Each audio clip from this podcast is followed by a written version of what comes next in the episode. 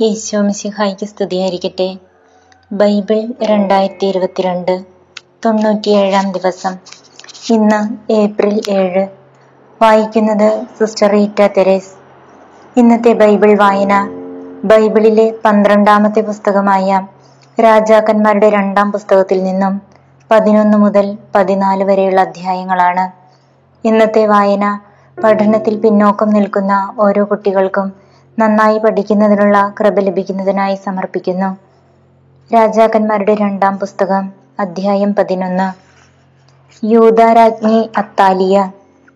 അഹസിയായുടെ അമ്മ അത്താലിയ മകൻ മരിച്ചു എന്ന് കേട്ടപ്പോൾ രാജകുടുംബത്തെ സമൂലം നശിപ്പിച്ചു. എന്നാൽ അഹസിയായുടെ സഹോദരിയും യോറാം രാജാവിന്റെ പുത്രിയുമായ യഹോഷേബ രാജകുമാരന്മാർ വധിക്കപ്പെടുന്നതിന് മുമ്പ് അഹസിയായുടെ പുത്രൻ യോവാഷിനെ ധാത്രിയോടൊപ്പം കിടക്കറയിൽ ഒളിപ്പിച്ചു. അങ്ങനെ അവൻ വധിക്കപ്പെട്ടില്ല. അത്താലിയായുടെ ആറു കൊല്ലത്തെ ഭരണകാലം അത്രയും അവൻ കർത്താവിന്റെ ഭവനത്തിൽ ധാത്രിയോടുകൂടെ ഒളിവിൽ താമസിച്ചു. ഏഴാം വർഷം യഹോയാദ കെരേത്യരുടെയും അംഗരക്ഷകരുടെയും നായകന്മാരെ കർത്താവിന്റെ ഭവനത്തിലേക്ക് വിളിപ്പിച്ചു. അവിടെ അവൻ അവരെ കൊണ്ട് സത്യം ചെയ്യിക്കുകയും അവരുമായി ഉടമ്പടി ഉറപ്പിക്കുകയും ചെയ്തു. അനന്തരം അവൻ രാജകുമാരനെ അവർക്ക് കാണിച്ചു കൊടുത്തു. അവൻ കൽപ്പിച്ചു നിങ്ങൾ ചെയ്യേണ്ടത് ഇതാണ്. സാപത്തിൽ തവണ വരുന്ന മൂന്നിലൊരു ഭാഗം ആളുകൾ കൊട്ടാരം കാക്കണം. ഒരു വിഭാഗം സൂർ കവാടത്തിലും മൂന്നാമത്തെ ഭാഗം അംഗരക്ഷകന്മാരുടെ പുറകിലുള്ള കവാടത്തിലും നിൽക്കണം.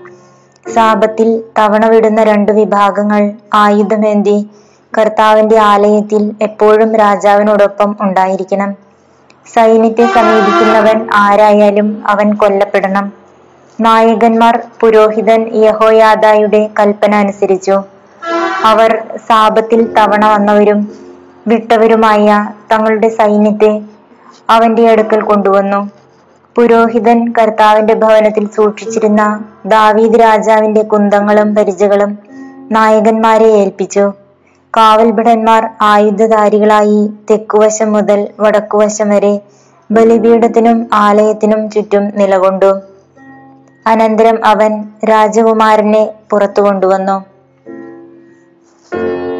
കിരീടമണിയിച്ച് അധികാരപത്രവും നൽകി. അവർ അവനെ രാജാവായി പ്രഖ്യാപിച്ച് അഭിഷേക അഭിഷേകം ചെയ്തു. അവർ കരഘോഷത്തോടെ രാജാവ് നീണാൾ വാഴട്ടെ എന്ന് ഉദ്ഘോഷിച്ചു. കർത്താവിന്റെ ആലയത്തിൽ ജനത്തിന്റെയും കാവൽക്കാരുടെയും ശബ്ദം കേട്ട് അത്താലിയ അങ്ങോട്ട് ചെന്നു.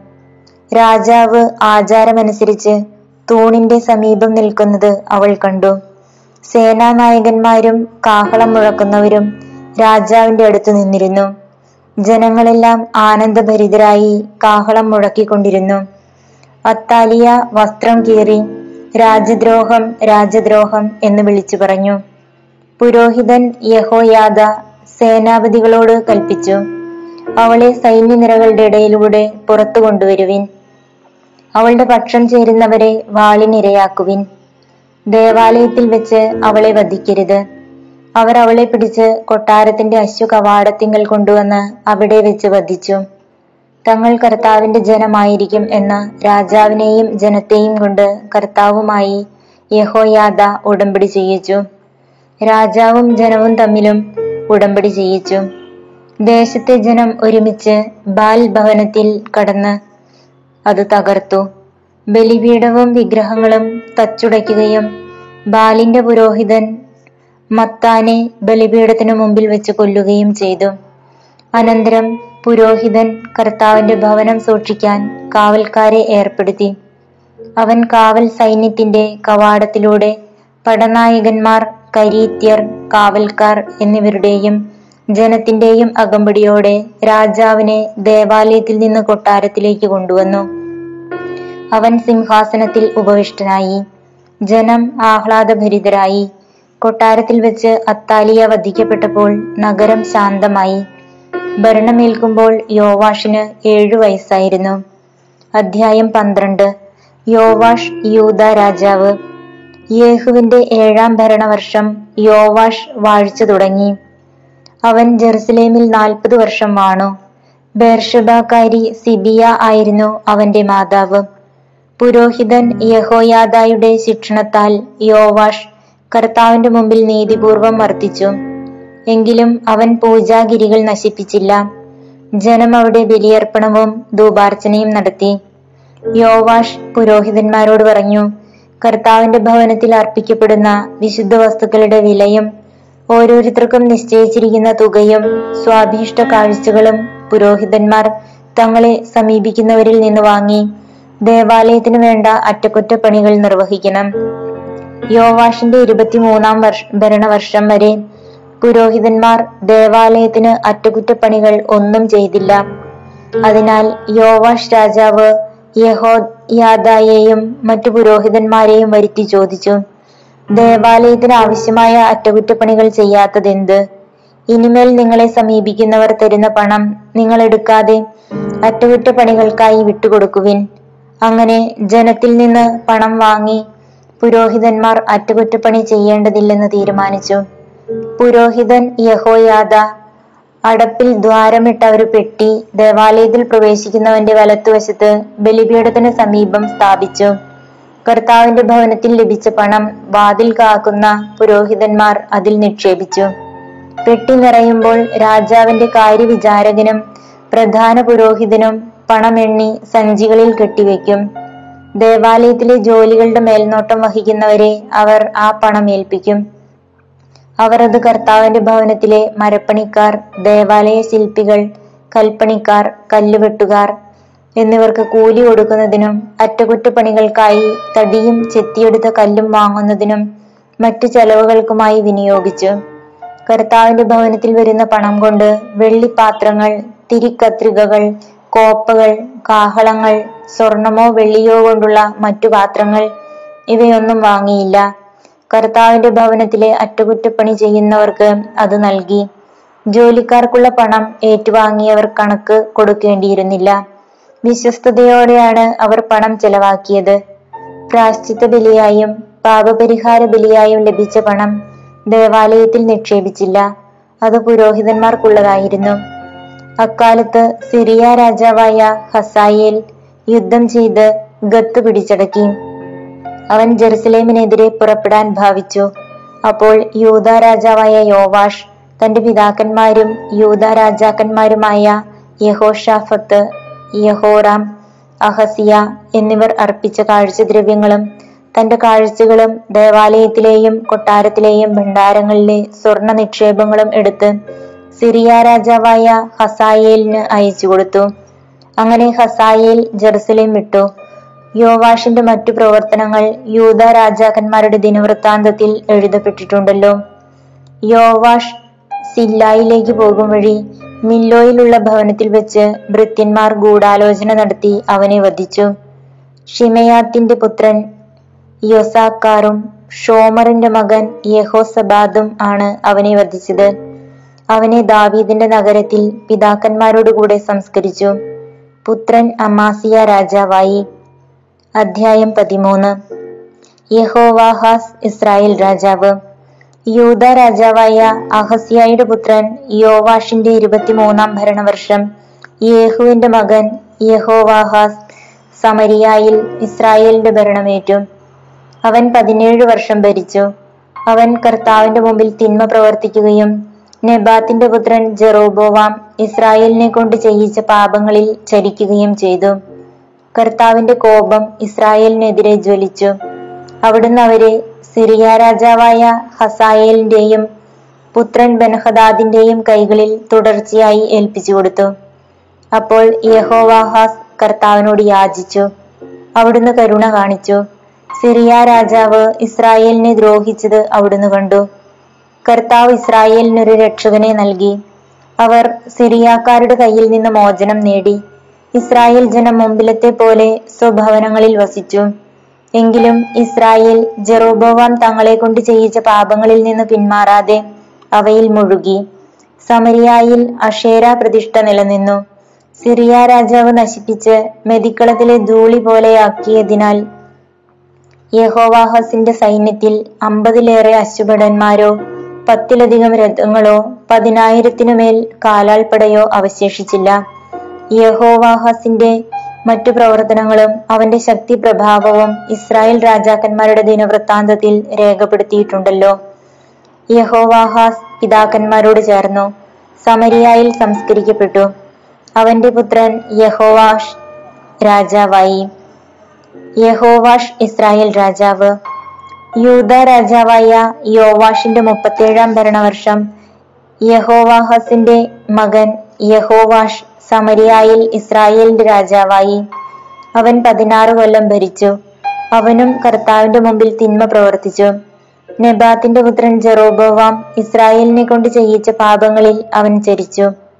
യഹോവാഷിന്റെ പ്രവർത്തനങ്ങളും യൂദാ രാജാവായ അമസിയായോട് ചെയ്ത യുദ്ധത്തിൽ പ്രകടിപ്പിച്ച ശക്തി പ്രഭാവവും ഇസ്രായേൽ രാജാക്കന്മാരുടെ ദിനവൃത്താന്തത്തിൽ രേഖപ്പെടുത്തിയിട്ടുണ്ടല്ലോ. യഹോവാഷ് പിതാക്കന്മാരോട് ചേർന്നു. ജെറോബോവാം സിംഹാസനാരൂഢനായി. യഹോവാഷ് സമരിയായിൽ ഇസ്രായേൽ രാജാക്കന്മാരോടൊപ്പം സംസ്കരിക്കപ്പെട്ടു. എലീഷായുടെ മരണം. എലീഷ രോഗഗ്രസ്തനായി. മരണത്തോടടുത്തു. ഇസ്രായേൽ രാജാവായ യഹോവാഷ് അവന്റെ അടുത്ത് വന്ന് കരഞ്ഞുകൊണ്ട് പറഞ്ഞു പിതാവേ എന്റെ പിതാവേ ഇസ്രായേലിന്റെ രഥങ്ങളും സാരഥികളും. എലീഷ പറഞ്ഞു അമ്പും വില്ലും എടുക്കുക. അവൻ എടുത്തു. എലീഷ തുടർന്നു വില്ലു കുലയ്ക്കുക. അവൻ വില്ലു കുലച്ചു. രാജാവിന്റെ കൈകളിന്മേൽ കൈകൾ വെച്ചുകൊണ്ട് എലീഷ പറഞ്ഞു കിഴക്കോട്ടുള്ള കിളിവാതിൽ തുറക്കുക. അവൻ തുറന്നു. എലീഷ പറഞ്ഞു എയ്യുക. അവൻ എയ്തു. അപ്പോൾ എലീഷ പറഞ്ഞു കർത്താവിന്റെ വിജയാസ്ത്രം. സിറിയക്കെതിരായുള്ള വിജയാസ്ത്രം. അഫേക്കിൽ വെച്ച് സിറിയയുമായി യുദ്ധം ചെയ്ത് നീ അവരെ നശിപ്പിക്കും. അവൻ തുടർന്നു അമ്പുകൾ എടുക്കുക. അവൻ എടുത്തു. അവൻ രാജാവിനോട് പറഞ്ഞു അമ്പുകൾ നിലത്തടിക്കുക. അവൻ മൂന്ന് പ്രാവശ്യം അടിച്ചു നിർത്തി. ദൈവപുരുഷൻ കുപിതനായി പറഞ്ഞു നീ അഞ്ചോ ആറോ പ്രാവശ്യം അടിക്കേണ്ടതായിരുന്നു. അങ്ങനെ ചെയ്തിരുന്നെങ്കിൽ സിറിയായെ നീ നിശേഷം നശിപ്പിക്കുമായിരുന്നു. ഇനി മൂന്ന് പ്രാവശ്യമേ നീ സിറിയായെ തോൽപ്പിക്കുകയുള്ളൂ. എലീഷ മരിച്ചു. അവർ അവനെ സംസ്കരിച്ചു. വസന്തകാലത്ത് മൊവാബ്യർ കൂട്ടമായി വന്ന് ദേശം ആക്രമിച്ചു. ഒരുവനെ സംസ്കരിക്കാൻ കൊണ്ടുപോകുമ്പോൾ അക്രമി സംഘത്തെ കണ്ട് അവർ ജഡം എലീഷായുടെ കല്ലറയിലേക്ക് എറിഞ്ഞു. എലീഷായുടെ അസ്ഥികളെ സ്പർശിച്ചപ്പോൾ ജഡം ജീവൻ പ്രാപിച്ചെഴുന്നേറ്റ് നിന്നു. യഹോവാഹസിന്റെ കാലം മുഴുവൻ സിറിയ രാജാവായ ഹസായേൽ ഇസ്രായേലിനെ പീഡിപ്പിച്ചു. അബ്രാഹത്തിനോടും ഇസഹാക്കിനോടും യാക്കോബിനോടും ചെയ്ത ഉടമ്പടി അനുസരിച്ച് കർത്താവ് ഇസ്രായേലിനെ കരുണയോടെ കടാക്ഷിച്ചു. അവരെ നശിപ്പിച്ചില്ല. അവിടുത്തെ മുമ്പിൽ നിന്ന് അവരെ ഇന്നോളം തള്ളിക്കളഞ്ഞിട്ടുമില്ല. സിറിയ രാജാവായ ഹസായേൽ മരിച്ചപ്പോൾ പുത്രൻ ബൻഹദാദ് രാജാവായി. തന്റെ പിതാവിൽ നിന്ന് ഹസായേലിന്റെ പുത്രനായ ബൻഹദാദ് യുദ്ധത്തിൽ പിടിച്ചെടുത്ത നഗരങ്ങൾ യഹോവാഹസിന്റെ മകൻ യഹോവാഷ് വീണ്ടെടുത്തു. യഹോവാഷ് മൂന്ന് പ്രാവശ്യം ബൻഹദാദിനെ തോൽപ്പിച്ച് ഇസ്രായേൽ നഗരങ്ങൾ വീണ്ടെടുത്തു. അധ്യായം പതിനാല്. അമസിയ യൂത രാജാവ്. ഇസ്രായേൽ രാജാവായ യഹോവാഹസിന്റെ പുത്രൻ യഹോവാഷിന്റെ രണ്ടാം ഭരണവർഷം യൂത രാജാവായ യോവാഷിന്റെ പുത്രൻ അമസിയ ഭരണമേറ്റു.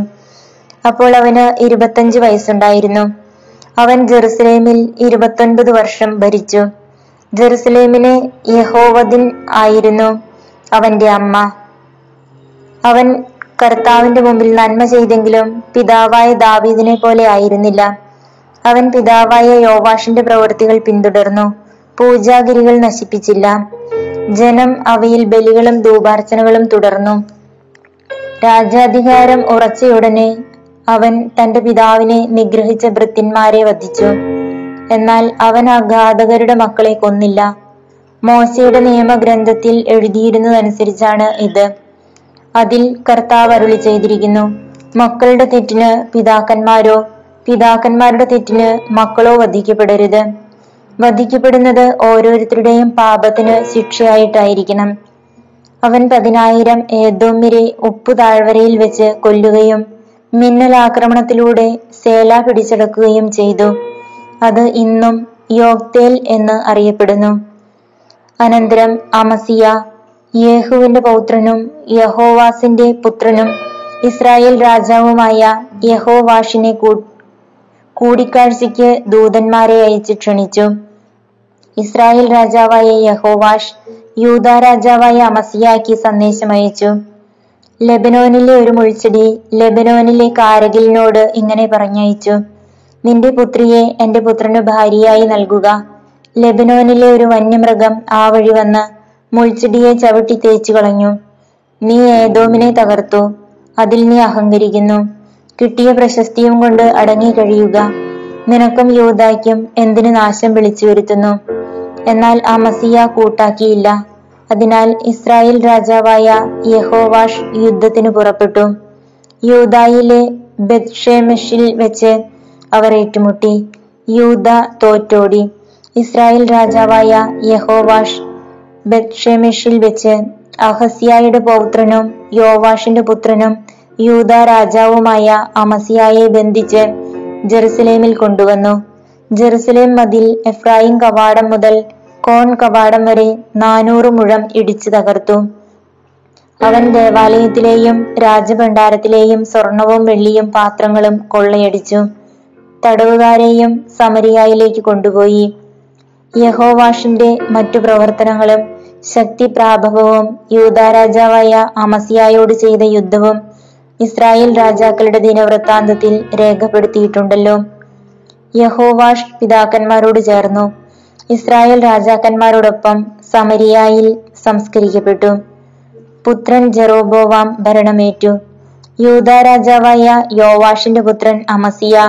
ഇസ്രായേൽ രാജാവായ യഹോവാഹസിന്റെ പുത്രൻ യഹോവാഷിന്റെ മരണത്തിന് ശേഷം പതിനഞ്ചു കൊല്ലം ജീവിച്ചു. അമസിയായുടെ മറ്റു പ്രവർത്തനങ്ങൾ യൂത രാജാക്കന്മാരുടെ ദിനവൃത്താന്തത്തിൽ രേഖപ്പെടുത്തിയിട്ടുണ്ടല്ലോ.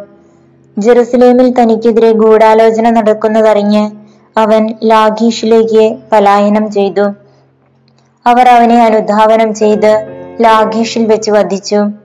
അവർ അവനെ കുതിരപ്പുറത്ത് കൊണ്ടുവന്ന് ദാവീദിന്റെ നഗരമായ ജെറുസലേമിൽ പിതാക്കന്മാരോടൊപ്പം സംസ്കരിച്ചു. അനന്തരം യൂത നിവാസികൾ പതിനാറു വയസ്സുള്ള അസറിയ രാജകുമാരനെ പിതാവായ അമസിയായുടെ സ്ഥാനത്ത് അവരോധിച്ചു. പിതാവിന്റെ മരണത്തിന് ശേഷം അസറിയ ഏലാത്ത് വീണ്ടെടുത്ത് പുതുക്കി പണിതു. ജെറോബവാം രണ്ടാമൻ ഇസ്രായേൽ രാജാവ്. യൂത രാജാവായ യോവാഷിന്റെ പുത്രൻ അമസിയായുടെ പതിനഞ്ചാം ഭരണവർഷം. ഇസ്രായേൽ രാജാവായ യഹോവാഷിന്റെ പുത്രൻ ജെറോബോവാം സമരിയായിൽ ഭരണം തുടങ്ങി. അവൻ നാൽപ്പത്തൊന്ന് വർഷം ഭരിച്ചു. അവൻ കർത്താവിന്റെ ദൃഷ്ടിയിൽ തിന്മ പ്രവർത്തിച്ചു. നെബാത്തിന്റെ പുത്രനായ ജെറോബോവാം ഇസ്രായേലിനെ കൊണ്ട് ചെയ്യിച്ച പാപങ്ങളിൽ നിന്ന് അവൻ പിന്തിരിഞ്ഞില്ല. അവൻ ഇസ്രായേലിന്റെ അതിർത്തി ഹമാത്ത് കവാടം മുതൽ അരാബ കടൽ വരെ പുനഃസ്ഥാപിച്ചു.